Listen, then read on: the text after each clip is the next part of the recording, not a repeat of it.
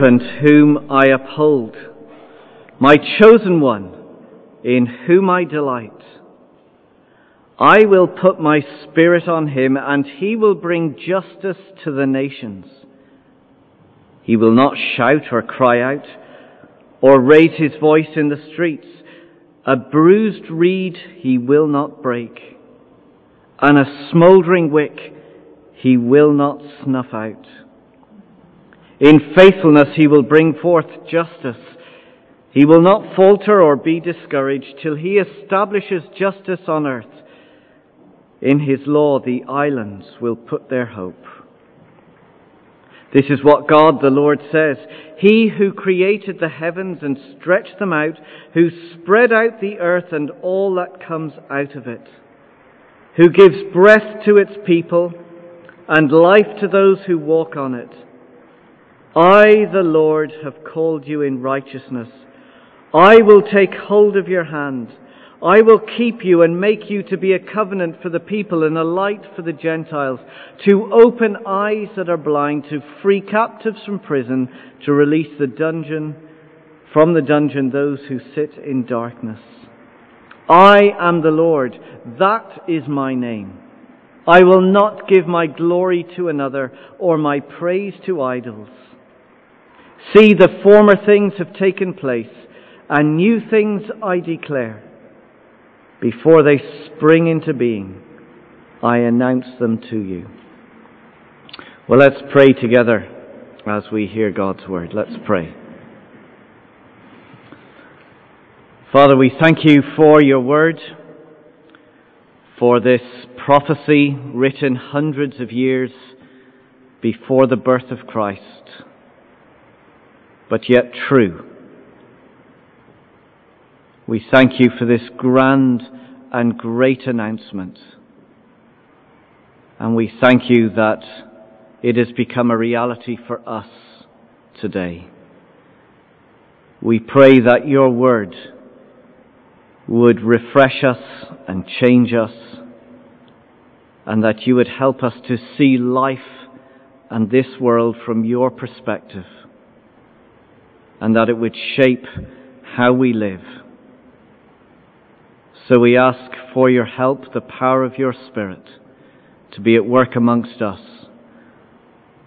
so that the words that we hear are your words and changing us to be more like you. And we ask this in Jesus' name. Amen.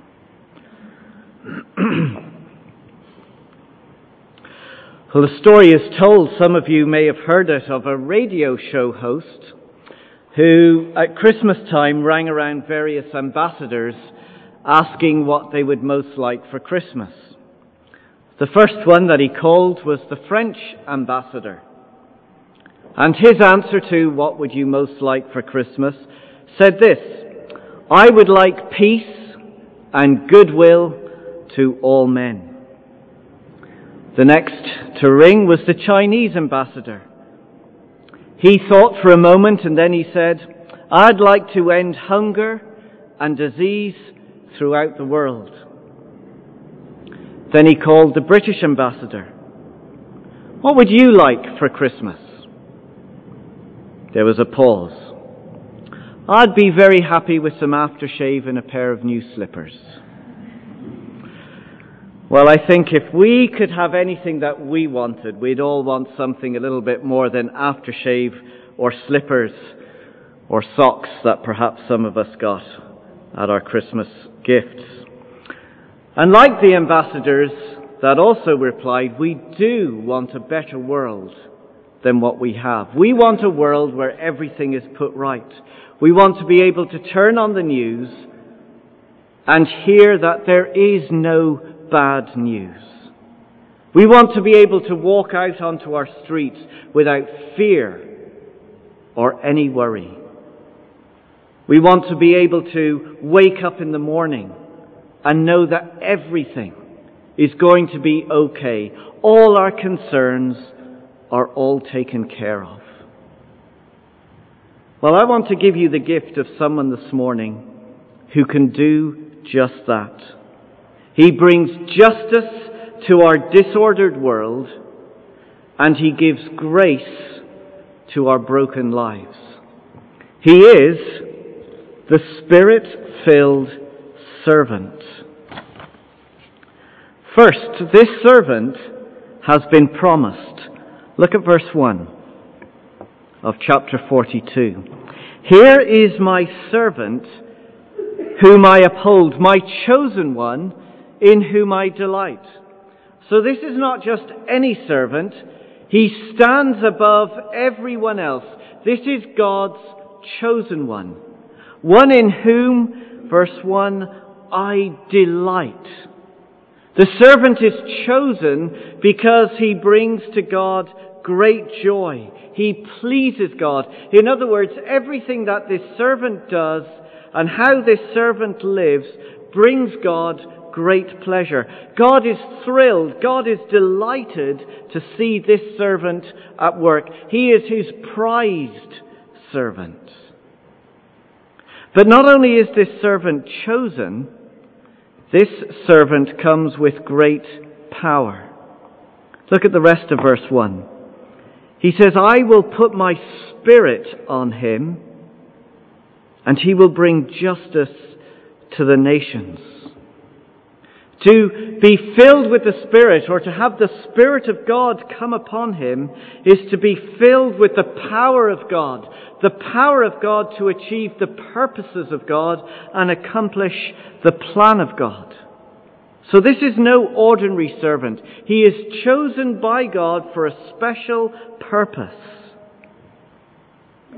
But who is this promised servant?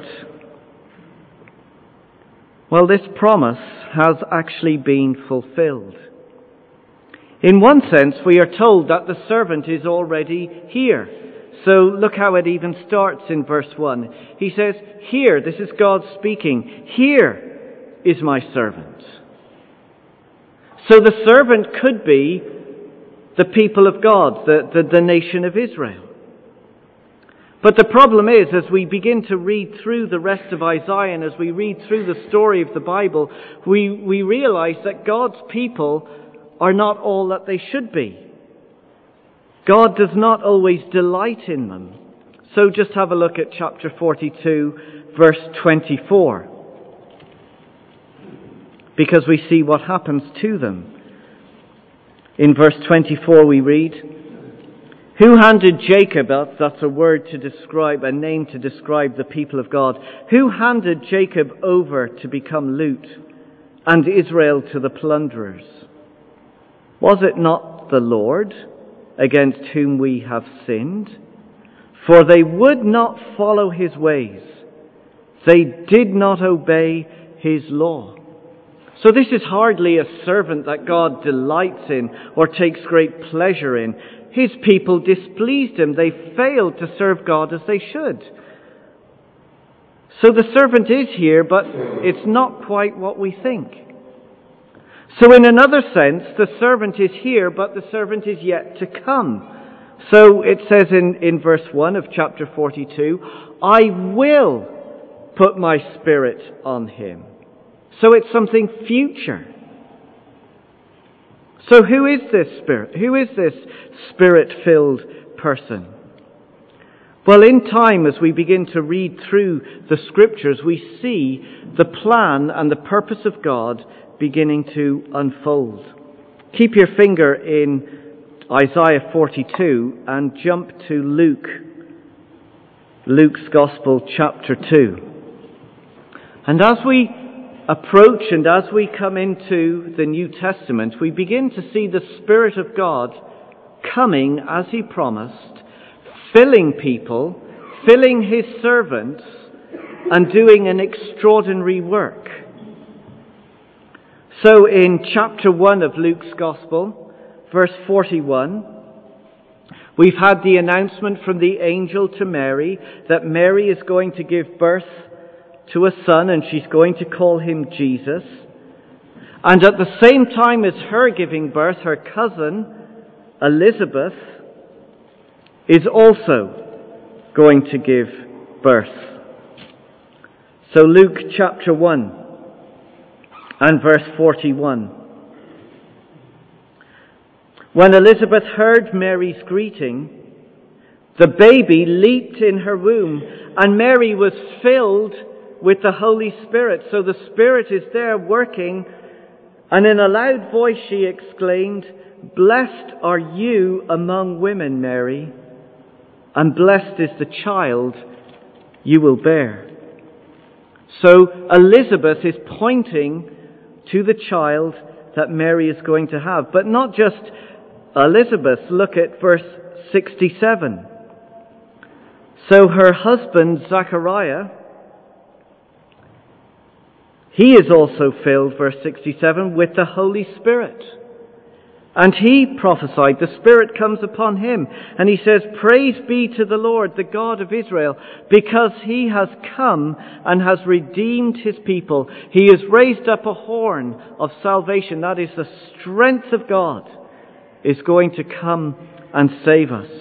So the Spirit of God coming on his servants to declare something about who Jesus is and what he's going to do.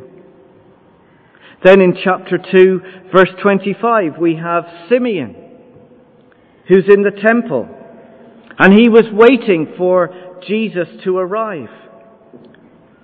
So read verse 25. Now there was a man in Jerusalem called Simeon who was righteous and devout.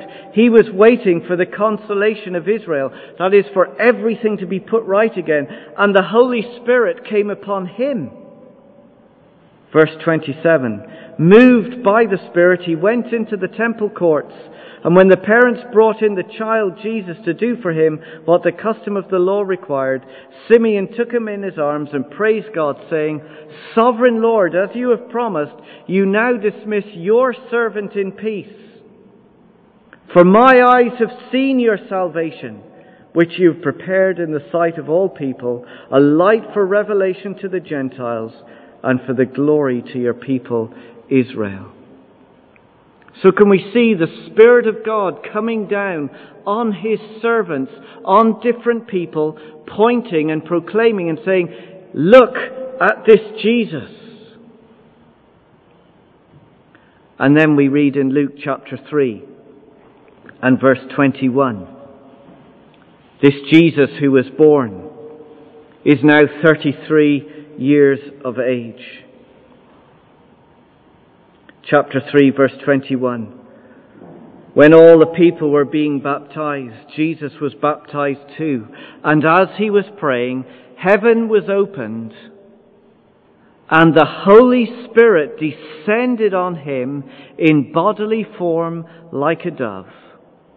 And a voice came from heaven, an audible voice. You are my Son, whom I love. With you I am well pleased. So here, at last, is the Spirit filled servant, the Spirit of God coming down on the Son, on Jesus, the one in whom God takes great delight and pleasure. You are the one I love. With you I am well pleased. The power of God coming down on the Son of God to achieve the purposes of God. So, what is this Spirit filled servant sent to do? He was promised and he has come. Well, let's see what he is going to do. Let's go back to Isaiah chapter 42. Two big things the servant will do. First, he is going to bring justice to our disordered world. So, Isaiah 42 the end of verse 1. He says, I will put my spirit on him, and he will bring justice to the nations. Now, every one of us here has experienced some kind of injustice, haven't we? I was playing a game of Monopoly last night with my family. I experienced great injustice, stealing of money, all kinds of wrongdoing. We all understand what it is to face injustice.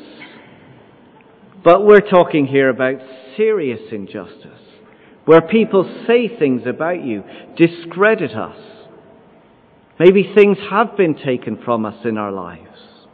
And we all long for justice to be done. And when God talks of bringing justice, as he does here, it implies two things. First, it's about punishment. So correcting wrongs and making sure people receive the penalty for their crime. That's justice. But it's also about protection. So it's about giving people their rights and making sure that the vulnerable are treated fairly and given the respect that is due to them. So punishment and protection, that is the justice of God. And that's the kind of justice we all long for, where every wrong has been put right and every right is upheld. Well, the spirit-filled servant is going to bring about that kind of justice. Have a look at what this justice will be like. It's going to be universal. So look at verse 1 again. He says he will bring justice to the nations. Not just to one person or one country, but to the whole of the world. No country or leader or government will be excused. Justice will be done in every nation. No one can hide. No one will be immune. Everything will be revealed. Everything will be exposed. Justice will be done. And it will be a faithful justice. Look at the end of verse 3. In faithfulness, he will bring forth justice. We want the truth. That's the cry of everyone who suffers injustice. No more lies, no cover ups, no more spin. We want the plain truth. Well, this servant is faithful in bringing justice. He will uphold the truth. He will not be swayed by people's stories. It's not going to be like the banking inquiry or the investigations into FIFA where truth is hard to come by. It will be the whole truth and the absolute truth.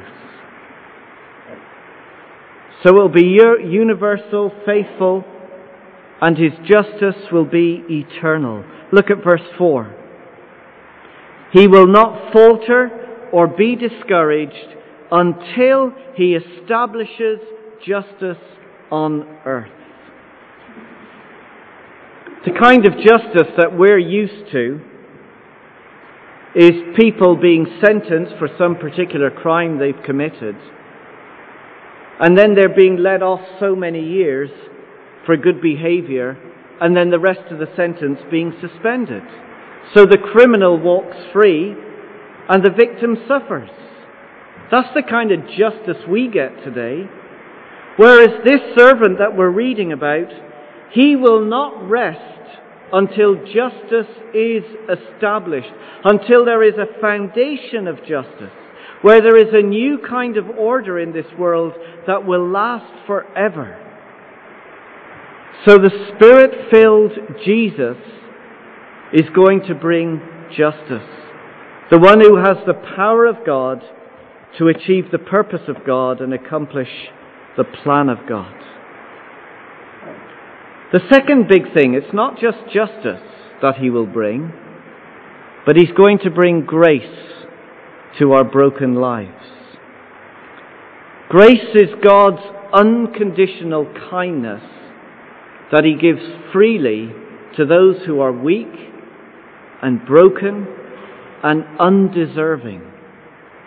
It's mercy, God's unconditional kindness to those who are weak and broken. He is gentle in bringing grace. So look in verses 2 and 3. We've got justice going on, and then right in the middle of all this justice and bringing things to right, we see a servant of grace. Look at verse 2. He will not shout or cry out or raise his voice in the streets. The bully shouts, doesn't he? The domineering cry out and shout people down and put people down.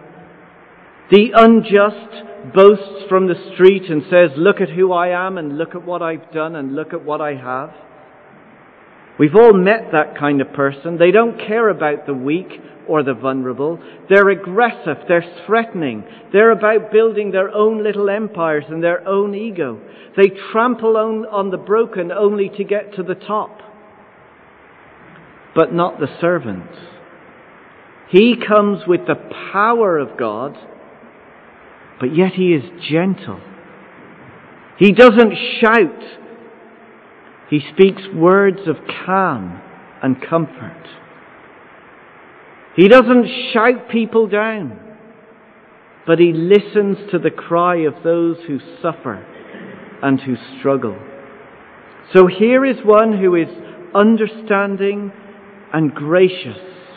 He is slow to anger and rich in love towards the weak and the vulnerable and the broken. But he's not just gentle, he is compassionate. Look at verse 3. A bruised reed he will not break. I don't think we use reeds much, but in the time that it was written, reeds were very useful for making all kinds of things, maybe putting on a roof, maybe building a boat. So a bruised or a rotting reed is of no use to anyone. It's, it's for the fire.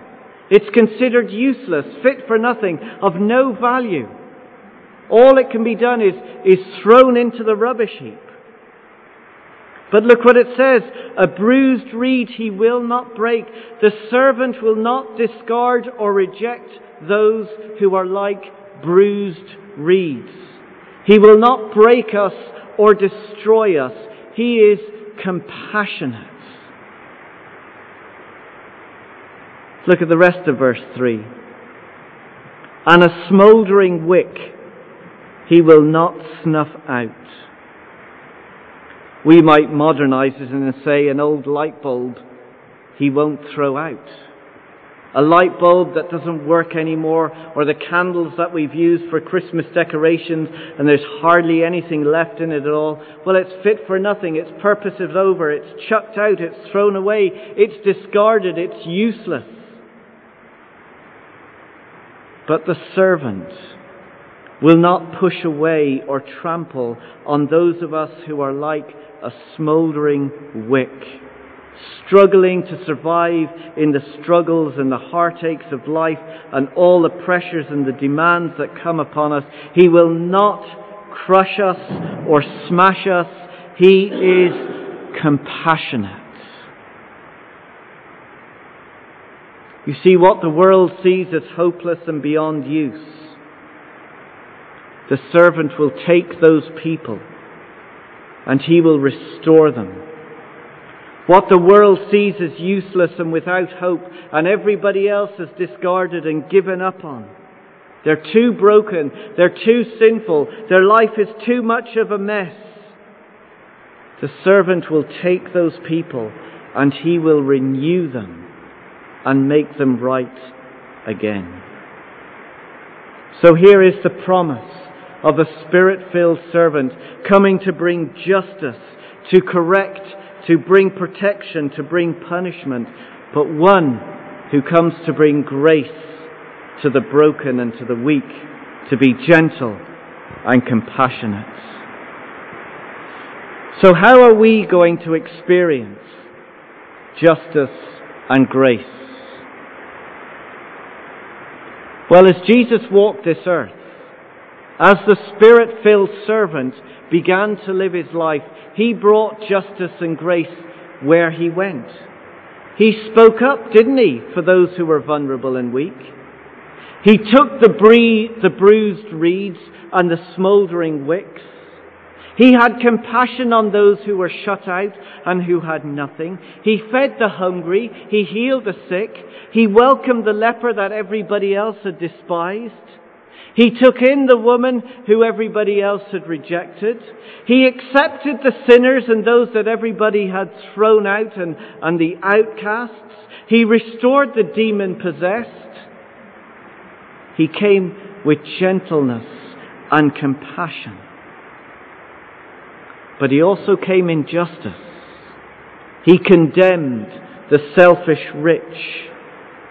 He judged the hypocritical religious who looked down on everybody else because they failed and got so many things wrong. So as Jesus walked this earth, the Spirit filled servant came with justice and with grace.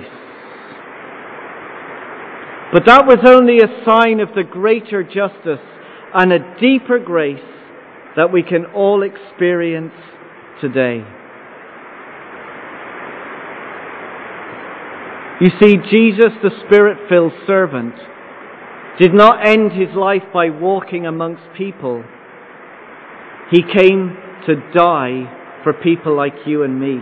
And it's only when we look at the cross that we actually see justice and grace in all its wonder and all its beauty. Because when we see Jesus dying on the cross, we see him taking my place and your place. He pays the penalty for all the acts of injustice that have ever taken place. So the justice that we long for ourselves, the justice that we want upon everybody else and that we deserve, fell not on us, but fell on the servant, on his son, Jesus Christ. Keep your finger in verse in chapter 42 and jump forward to Isaiah 53. And here we have another picture of the justice of God falling not on us,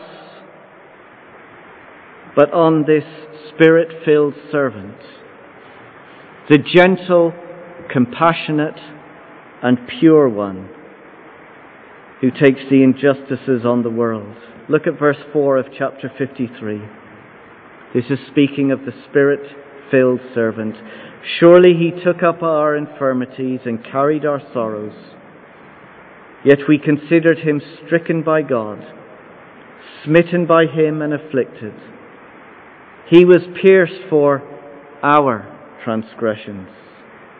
He was crushed for our iniquities. The punishment that brought us peace was on him, and by his wounds we are healed.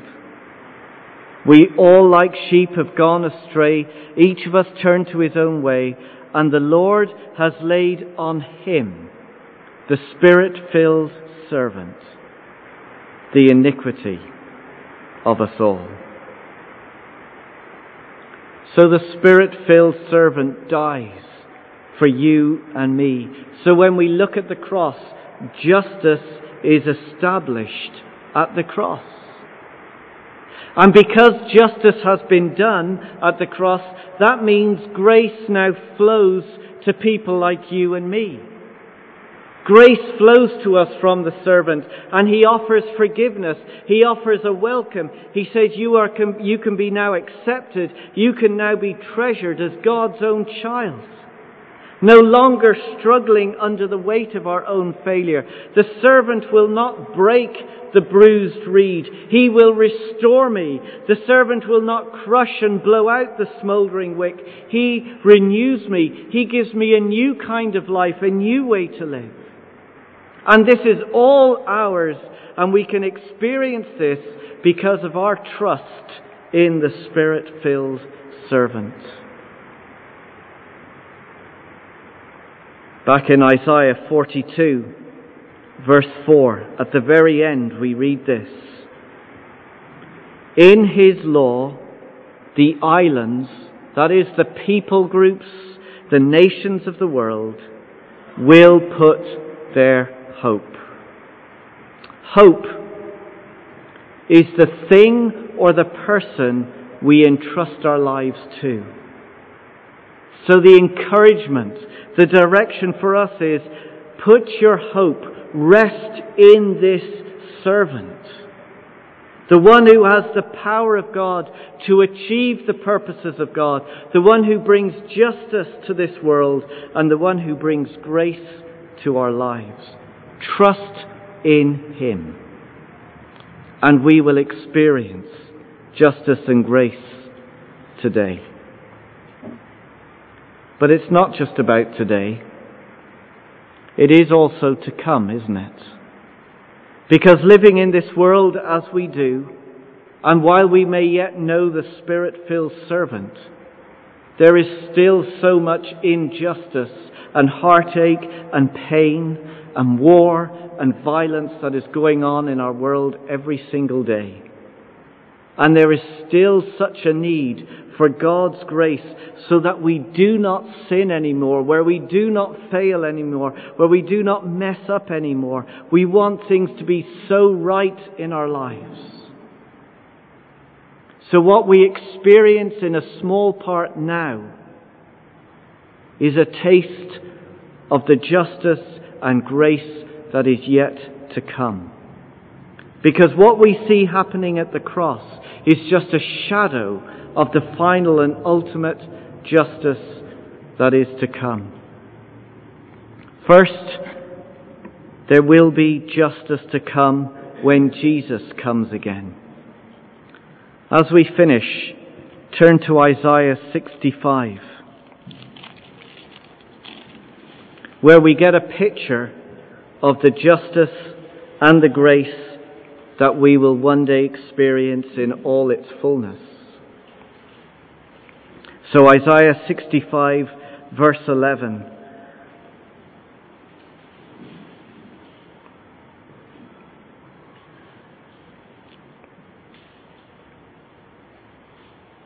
Isaiah 65 verse 11. So this is speaking of God's future justice to come. But as for you, who forsake the Lord and forget my holy mountain, so forget about God and His glory and God and His ways, who spread a table for fortune and fill bowls of mixed wine for destiny, I will destine you for the sword, and you will all bend down for the slaughter. For I called you, but you did not answer. I spoke, but you did not listen. You did evil in my sight and chose what displeases me. So this is speaking of a future justice when the Spirit-filled servant is going to come again and for all those who have refused him, who've pushed the Spirit-filled servant out of their lives and rejected him, justice will finally come and it will be eternal, and there will be no grace. But for those who have welcomed, for those who have come like a bruised reed in a smouldering wick and said, I am helpless and I cannot do anything, they will know and enjoy grace in all its fullness to come. So look at the rest of, of chapter 65, verse 17. Here it speaks of the future grace that we will receive. Behold, I will create new heavens and a new earth. The former things will not be remembered, nor will they come to mind, but be glad and rejoice forever in what I will create. For I will create Jerusalem to be a delight, and its people a joy. I will rejoice over Jerusalem and take delight in my people, and the sound of weeping and of crying will be heard in it no more. Never again will there be in it an infant who lives but a few days or an old man who does not live out his years. In other words, no more suffering, no more death, no more heartache, no more pain. Verse 25 The wolf and the lamb will feed together, and the lion will eat straw like the ox, but dust will be the serpent's food. They will neither harm nor destroy on all my holy mountain. A picture of perfection, of harmony, and of beauty, and the world put right again. Grace in all its fullness, with the Spirit filled servant ruling and reigning over all. Amazing grace the goodness and kindness of God in all its fullness, experienced for all eternity. This is the God who has come to us in Christ. Not just a baby, but the Spirit filled servant, the one with the power of God to bring justice to our disordered world and grace into our broken lives. Let's pray together.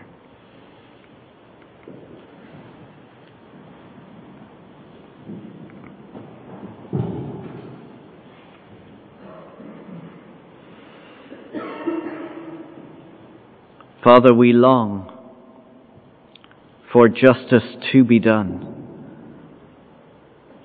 And we thank you that when we're punished, but because of your